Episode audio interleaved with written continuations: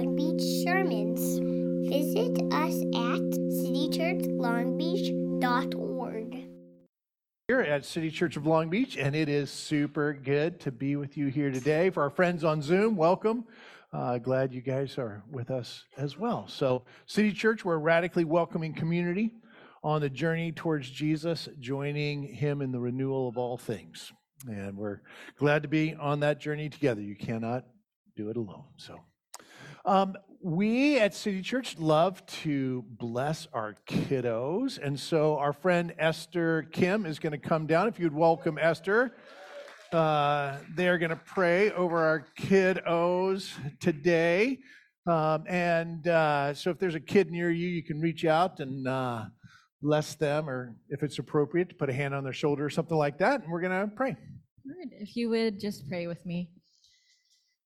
God, um, yeah, I just want to thank you for for our kiddos and just the expansive emotions um, that they hold within them. God, I thank you, um, and I hope and I just pray that they're able to feel your love um, through those who love around them.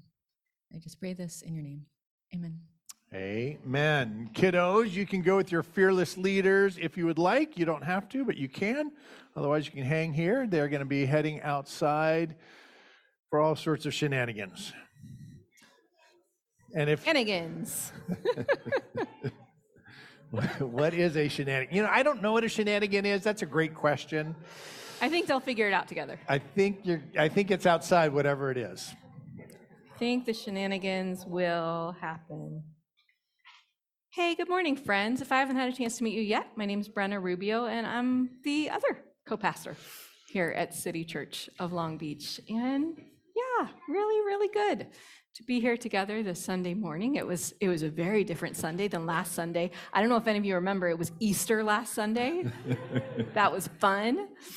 Um, but yeah, today's a little bit more the the mellow kind of usual feel here at City Church, and we're starting a new sermon series. Not a super long one. It's going to be five weeks because recently uh, we had a gathering of folks all together dreaming a little bit about where City Church was going, and one of the things that came up is people said, "Hey, it would be really good to have a sermon series that was all about just kind of the big picture."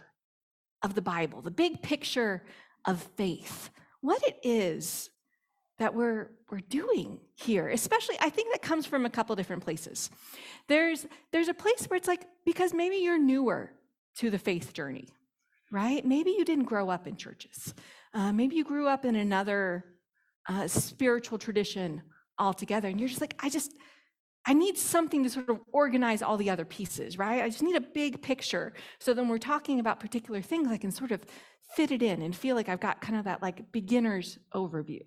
And that's that's a great reason to want to talk about these things. The other reason, I think kind of coming from a different place, so there's a sort of like, hey, I'm really fresh and new to this sort of place.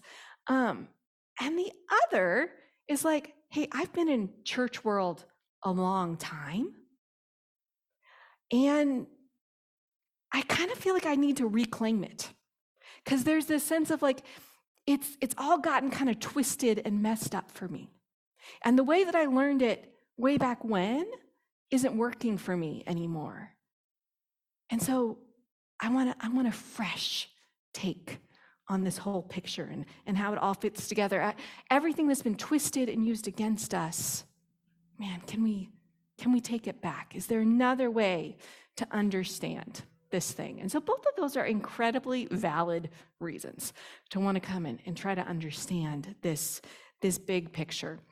And so we're going to take it in a five week journey, thinking of it as faith in five scenes. So that these five big movements, the big story of God at work in the world, the big story where we have this opportunity to find our own story that even though it's sort of the meta narrative, it's also often what's happening individually in our lives and collectively in our little communities, and, and it just kind of builds from there. So, our starting place this morning scene one beauty. This is often not the way the story is told. this is often not the way, the first scene that is presented to us. So recently, I actually went and I visited at another church uh, because someone who I loved and cared about had invited me. And so I showed up out of care for the relationship. Um, and and I went in really, you know, just very like, I'm, I'm glad to be here. You know, my, my mind, my heart, I'm open. And within about five minutes into the sermon, I just had to be like, I can't. I can't. And So you left. I left. Okay. Five minutes of true love. It wasn't a bad church, it wasn't a bad preacher, wasn't a bad person. But in the first five minutes, it was the normal starting point of the story. Not, I would say, the accurate one, but the normal one in many churches. It started from this place of talking about our untrustworthy hearts and our twisted desires. And all the ways we see evidence of that in the world. And I just couldn't. And it's not actually that I don't think that, yeah, sometimes I do think our hearts lead us in not the best directions. Sometimes I do think our heads get a little tricky and we can convince ourselves of things that we actually know aren't true. I do think that. But I just don't think it makes a really great starting point for the story. I think the more accurate starting point for the story is our original goodness. These actually beautiful, wonderful, deep desires in our hearts that draw us toward the good, that are the things leading us forward into those healthy directions that, that often have been, they've been buried under layers of lies and other crap over the years. It's been twisted, it's been distorted, but, but that deep goodness is there to lead us forward. And I think that is where we want to start our story this morning from a place of original beauty. So, our friend Sochi is going to come up and read scripture for us this morning. Sochi, if you would come up. Oh, coming that way. And friends, if you'd like to, if you'd like to stand in, in honor of the reading of God's words, you are invited to do that. God saw all that God had made, and it was very good. Genesis 131. People of God, this is the word of God. Woo! Boom. Hey, did you notice that reference? Yeah, go ahead and have a seat. It's the book of Genesis. I mean, oh. talk about the starting point. Starting at the like beginning. The very beginning. Starting at the beginning. How do we miss that? Yeah, so here we are, right? At, at the very beginning of the story, right? Is Genesis. Uh, if you've got your Bibles, it's the first book. Uh, we'll also spend a little bit of time in this series in the book of Revelation, uh, which is the last book, and we're going to kind of cover it all. Five this- weeks. Five weeks, boom. Yeah. Just from here for the next five weeks, just sit right here. We'll just keep going. Um, it's the big picture. God creates things. And in the in the Hebrew poetry that is Genesis chapter 1, it's there was morning, there was evening the first day, and God saw that it was good. There was morning and evening this, you know, the third day, and God saw that it was good. And it was morning and evening. And, and it's this it's this poetic response that you get all the way through the creation story until that highlight, that verse that we just read. When God sees it all and says, This is good. And it's not just good, it's very good. One of the ways you could translate that is, This is beautiful. Mm. And I think God was writing about you. Right? This is after the creation of the humankind. God is, is thinking, like, oh my gosh, look at VJ. look at VJ. Oh my word. It's beautiful. you know, and Yvonne, like, oh, have you seen Yvonne? You should take a look at Yvonne. This is very good. It is, right? But it's so hard for us to get this, isn't it? Right? It's so like, oh my gosh, that feels awkward. so awkward. When I was, so I read back over my old journals. I've been journaling since last century. And uh, I read back over my er- old journals on the weekends. And I was reading back over a journal from 30 years ago. And I had this regular prayer. You know, I was a very ardent, young, you know, I, I would tell you what I thought. Um, and I would tell myself what I thought. And so I had this prayer Lord, pulverize me. and I would pray that God would disintegrate me because I was so wicked. Mm. Because that's where I thought the story began. And no wonder it's awkward when you come up and you look at someone and you say, No, you are good. You're beautiful. That's actually where the story starts. And for me, it was it was about this this a lot of shaming, a lot of shooting, and and also it was it was like a, a very small story. It was just my story, right? It was it was it was just me. But the creation story, God is speaking over it all. We're not in it alone. It's all very good. Lisa Sharon Harper, in her fantastic book, um, The Very Good Gospel, she she writes this.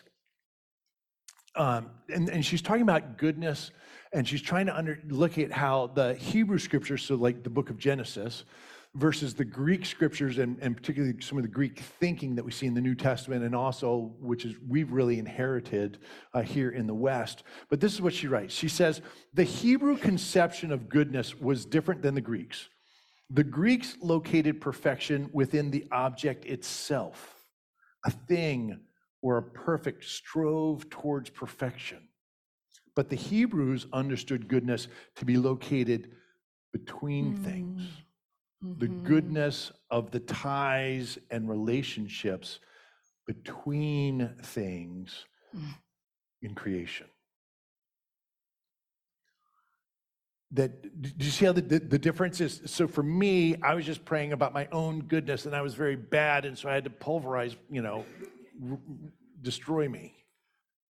Not recognizing two things. One is underneath the, the, the true core of me, who God has made, God has pronounced very good, not very bad, Mhm. and beautiful. And so that's one of, of, of the problems. But the second is it was always just about just, just little old me.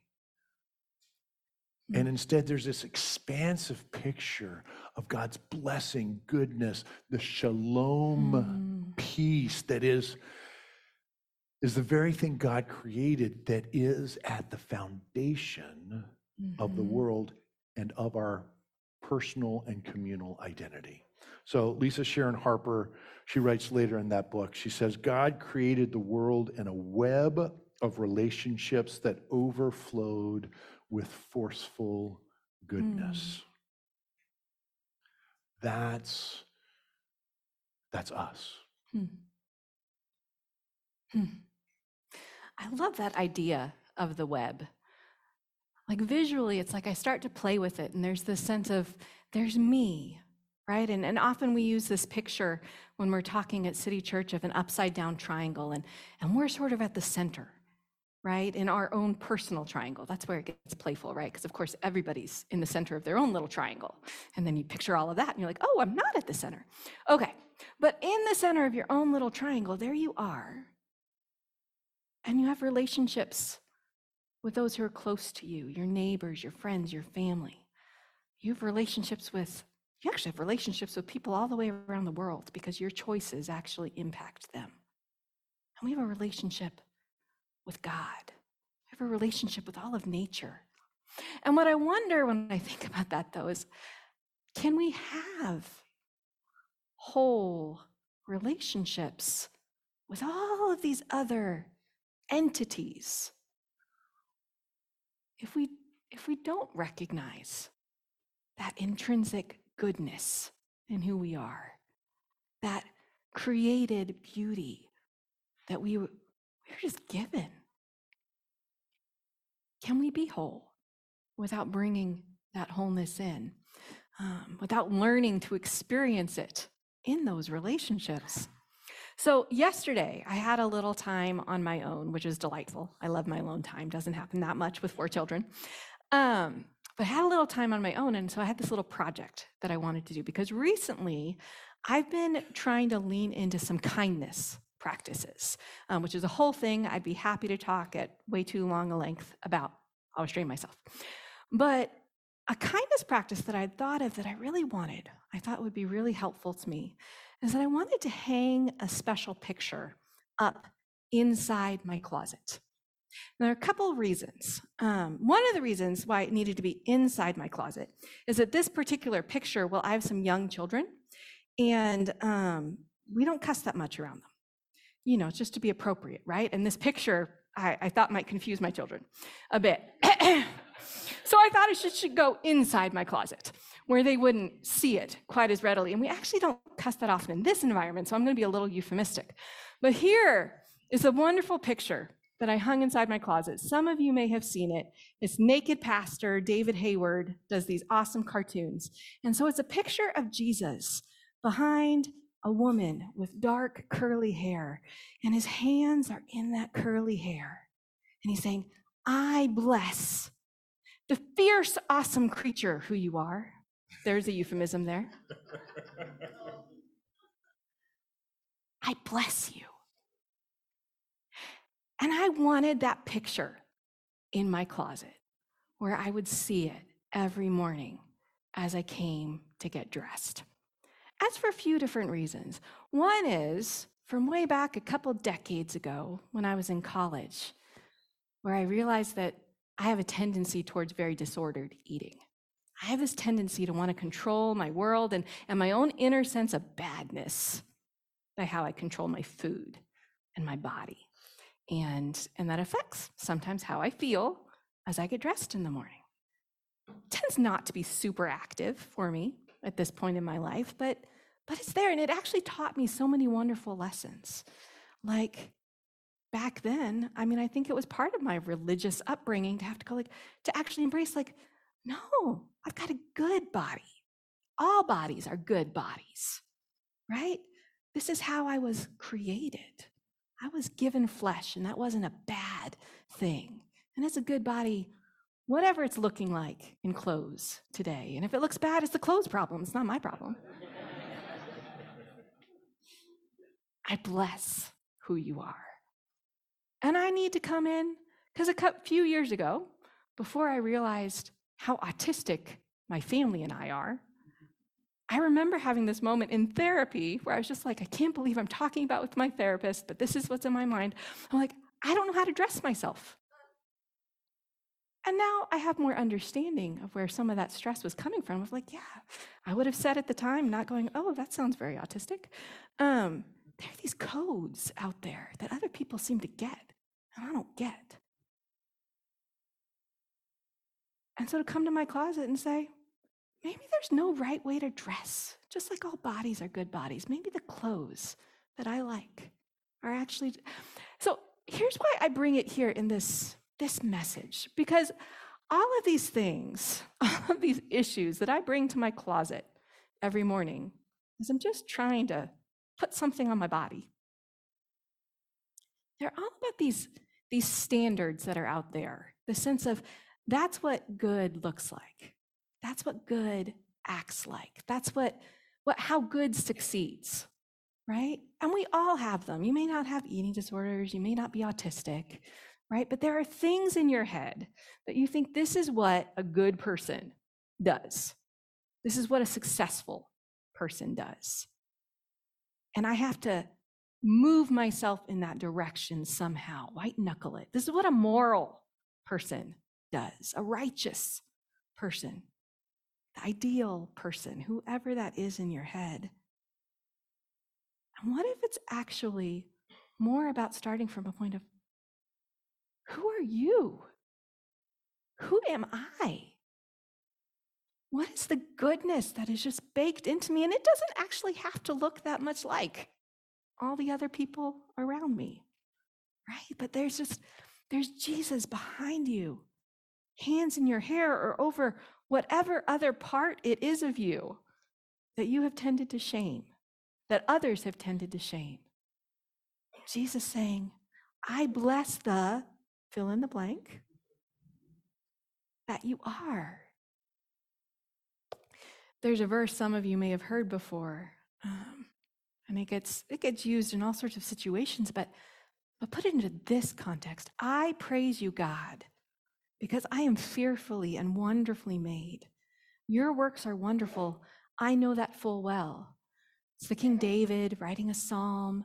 And as he says these words, when he says, I know your works are wonderful, I know it full well, it's not because he's looking up at an amazing, beautiful sky. It's not because he's looking at an amazing ocean, something, you know, out there, right? He's like looking at himself. He's saying, Yeah, this skin, this flesh, this cellulite, I'm fearfully and wonderfully made. Man, that's that's amazing. Bridget Eileen Rivera writes this Each of us carries an imprint of divinity. This is what it means to be the image of God. It also means that self discovery is a sacred pursuit. I think my current season, I would also add in self kindness. The more we come to know our true selves, the more we come to know our God. What if you, some people get embarrassed thinking about the good things in them, like to compliment themselves is like, oh, that's not humble. What if you think of it as instead, the things that you celebrate about yourself are ways that you are imaging God. It actually leads you to celebrate your Creator, right? The good things in you reflect a good God who loves you so much. And even beyond that, I think what I love is that if I don't, if I'm not honest about who I am and all my quirks, the world's missing a unique way that God can be imaged, right? Without each of us bringing who we are, the full image of God doesn't actually get displayed. I need to know that some days. So good. So good. Um, there are probably a bunch of you right now. You can just be sure to be done with the rest of the sermon and, and just like sit with that, right? That's fine. Um, there's this there's this phrase that gets used in the New Testament that is echoing this sense of God's creation in us. The sense that we are good, that God made us beautiful. And um, it, it's this phrase that the Apostle Paul coins, and it's this phrase in Christ. It, it's important to understand, he, he uses it 87 different times. Okay, so I mean, it is sort of his big idea, like the kingdom of God was Jesus's big idea. Being in Christ is Paul's big idea. And the idea is that because what has happened in Christ, because Christ came and, and loved us and, and demonstrated God's love all the way to a cross to say, I, I am unwilling to be without you. That now we are, we are in Christ, and in Christ, all that is in Christ is now in us. And it's this echo of original creation. It, it's a reminder, like, remember that very good stuff?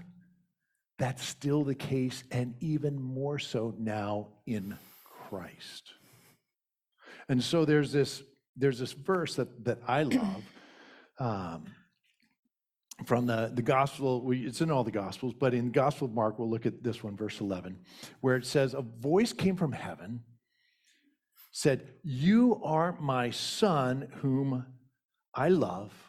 With you I am well pleased. This is Father God speaking to Jesus at the baptism, saying, You're my son, whom I love. With you I'm well pleased.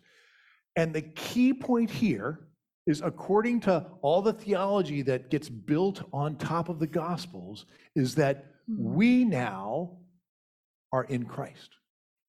So when God speaks over Christ, guess who God's speaking over? You, me, us. We're in Christ. And so God is saying, You are my daughter. You are my child. You are my son. I love you. I'm so pleased with you. Right now, right as you are. This is our truest, deepest identity. And we're not going to unpack what it means to be in Christ, this, that, and the other, but uh, Brenna is going to grab a plant for me. Um, just three quick images of what it means, this idea of being in Christ. It, it, we talk about, it talks about being rooted in Christ. Look at that. That is a beautiful little tree, isn't that? I mean, that's just so cute. It's a ponytail palm. It's so cute. Yes, yes. Look at that hair. That's amazing. um, but this is rooted, right? That's one of the common phrases that we're rooted in Christ. That's how we grow and beautify and become all of who we are, right? In Christ. A- another picture that echoes back to Lisa Sharon Harper. Am I holding this still? Uh, I don't know, what, whatever you Okay. want. yeah. You, um, remember, it's not just individual, it's part of a corporate picture. So imagine you've been working, we, we do this, uh, Katie likes uh, puzzles, right? Like a thousand piece puzzles. And what is it like when you're missing that piece, right? just kills you, right? Because the truth is, the whole goodness, you, you want it all, right? And so, I brought that piece that you've been looking for. My friends on Zoom, is, is this the one? Yeah, yeah. Here it is, hon. Um, but you are the puzzle piece. And you fit in, and there's no other puzzle piece like you. You can't try to force in the others. And the whole thing is not complete, right? It's, it's the goodness is about these relationships, how we connect. And then finally, a, deeply theological photograph uh, that was taken at Easter, high holiday. so that's the Diaz family.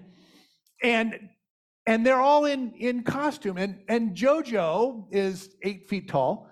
Um, but JoJo's inside there. And so when you come up, as many of us did, and said, This is the cutest family ever, right? You're saying it, it's sort of through the costume into JoJo and to, and to Kai, right? And to Finn and to Mia. And they're like, Yeah, yeah we kind of are, right? But that's, they're in Christ. JoJo's in there, right? But that's you.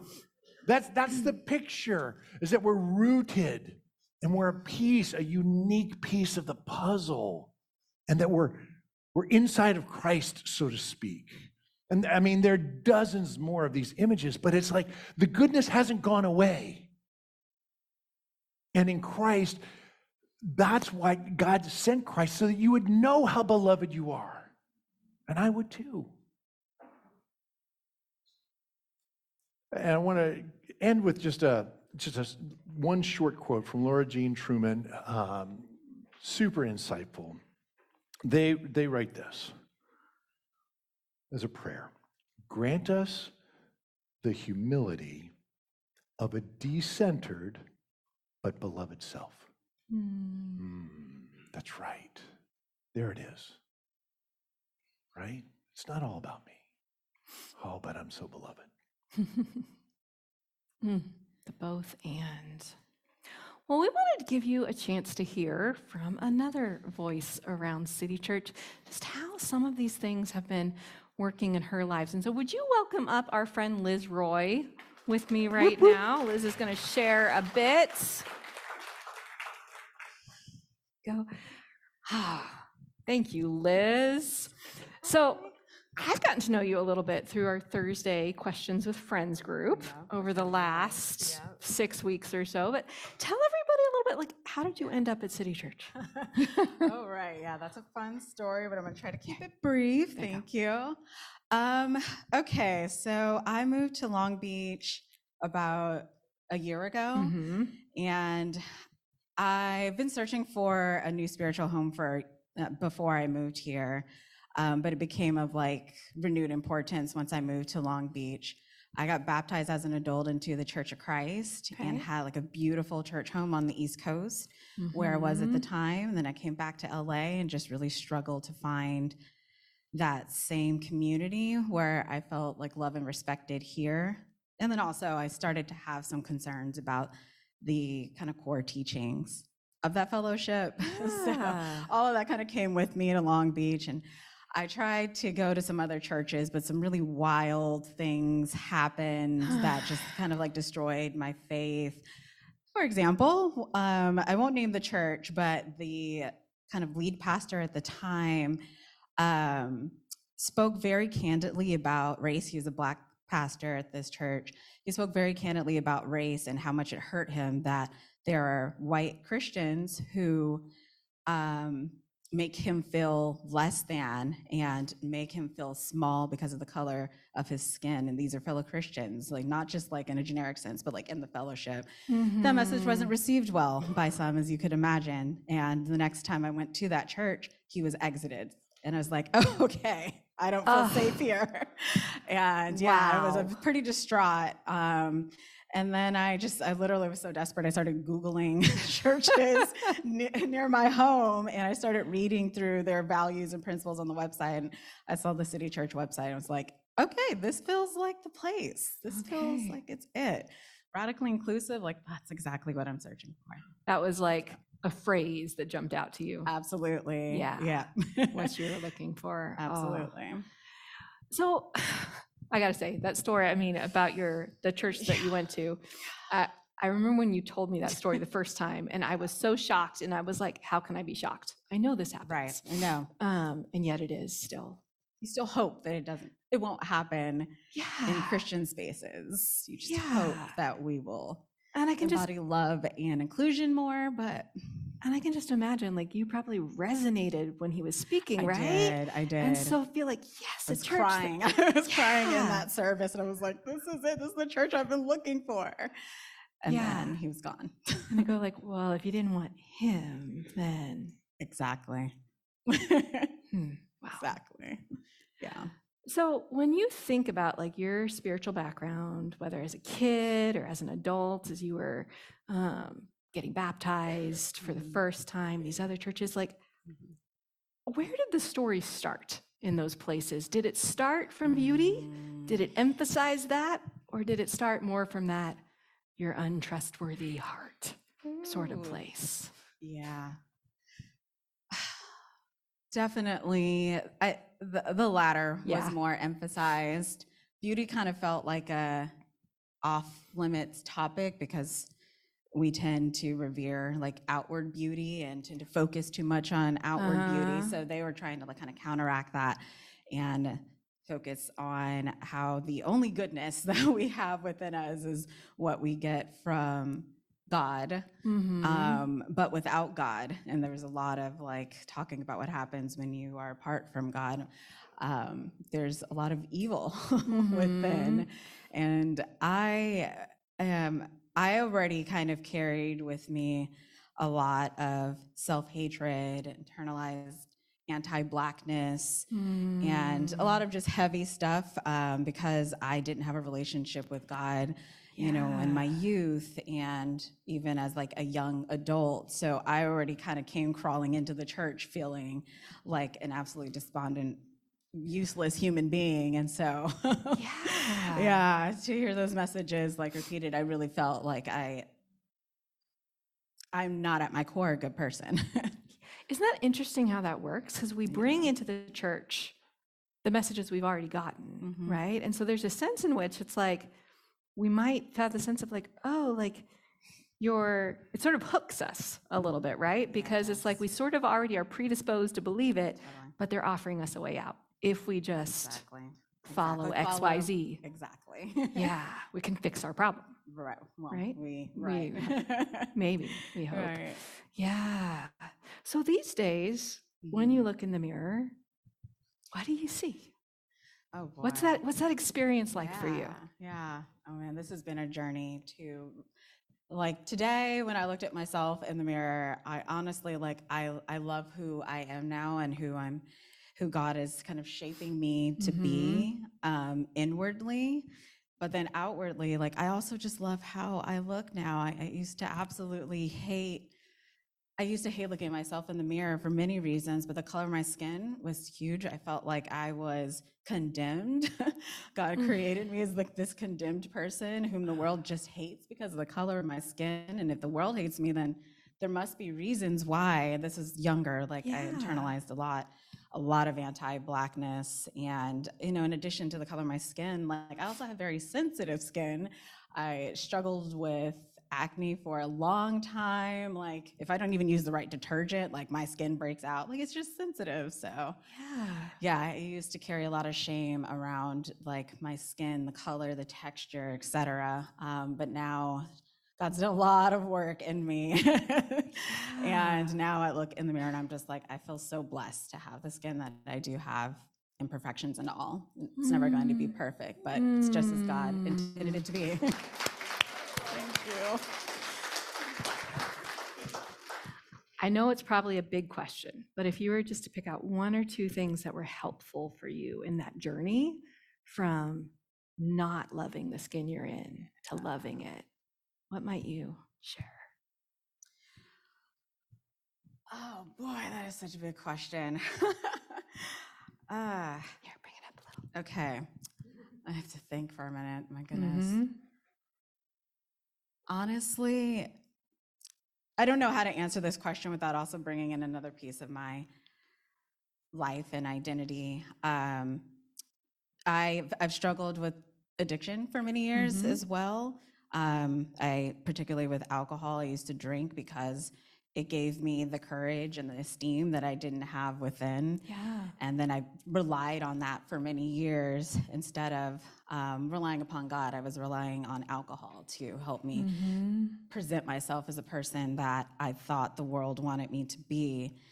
And in doing the work to stay sober and really focusing on cultivating those spiritual qualities that Mhm. I value over the external qualities that I think other people want me to exhibit, Mhm. that has made a tremendous difference in my life and it's helped me kind of rediscover the inward beauty that God created me with and that has led to me just accepting myself as I am and seeing myself truly as beautiful um, flawed but beautiful Flaws don't actually take away from the beauty. right? exactly right? no it's a part of the character builds Yeah. character oh, Yeah. thanks for sharing that. I really appreciate it. We have started giving an opportunity to let the oh. people we invite up ask us a question if they'd like to. Do you have a question for me? of course I do Don't you love that little wiggle?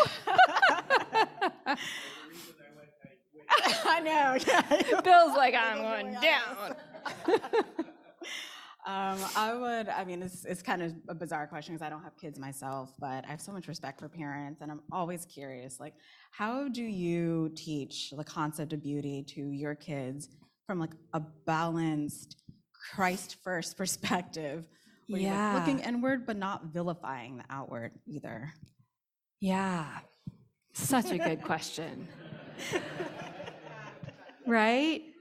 Man. And, you know, obviously I, I shared, right? Like that I, I, I'm bringing into my parenting some real, which I think, I think most of us personally, soapbox, right? But I think we're pretty eating disordered culture in general. But um, so a lot of us struggle with this to, to have a healthy relationship with food and with our bodies. And, um, but I definitely was really aware of that in my parenting. Um, so much so, I remember there was um, one of my children in particular, really, uh, and again, so all these things being connected, right? Realizing later this is is one of my children who has autism as well. They struggled early on like they didn't have an off switch with eating. And from my own work, you know, to kind of come to a more intuitive and imbalanced, healthy place with food, like I really believe that most of us like have like our body knows what it needs, that we can actually trust ourselves with food. This is like the work that you had to do with addiction. Like I had to do a lot of work to like get to sort of like trusting on the inside place. Um, but with this child, I could see something there wasn't working right? And so I remember going on this journey of like trying to help teach my like three or four year old um, to listen to their body, to like not shame it, because it really wasn't about like the weight or anything like that. It was more just this like as a parent going like, I can see that my child like there's there's something I didn't have the autism word yet, but there's something not quite there. And so was like, wow, you know, I see you starting to slow down. I wonder if your tummy might want to break.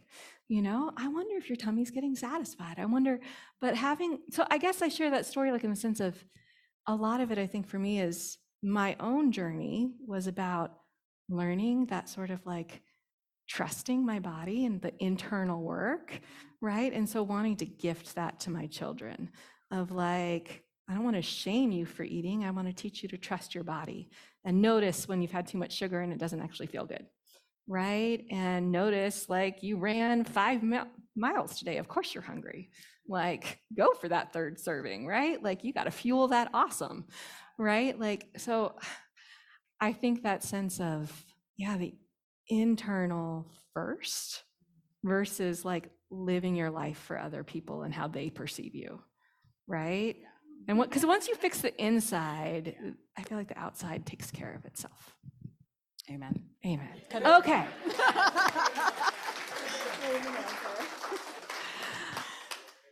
Thank you so much for coming up. I appreciate it. This is so brave. Ah, you guys tell the best stories, um, and you each have your own story. And I hope you actually find someone. Maybe it's after service, you know, you're having some more snacks and coffee, go out to lunch with someone. But yeah, what was the first scene? What were you taught the first scene of the story was? Was it beauty or brokenness? And how is that affecting who you see in the mirror these days? How do we get back to that place of knowing how beloved we are? Our friend Lewis Thaxton is going to come up and pray for us.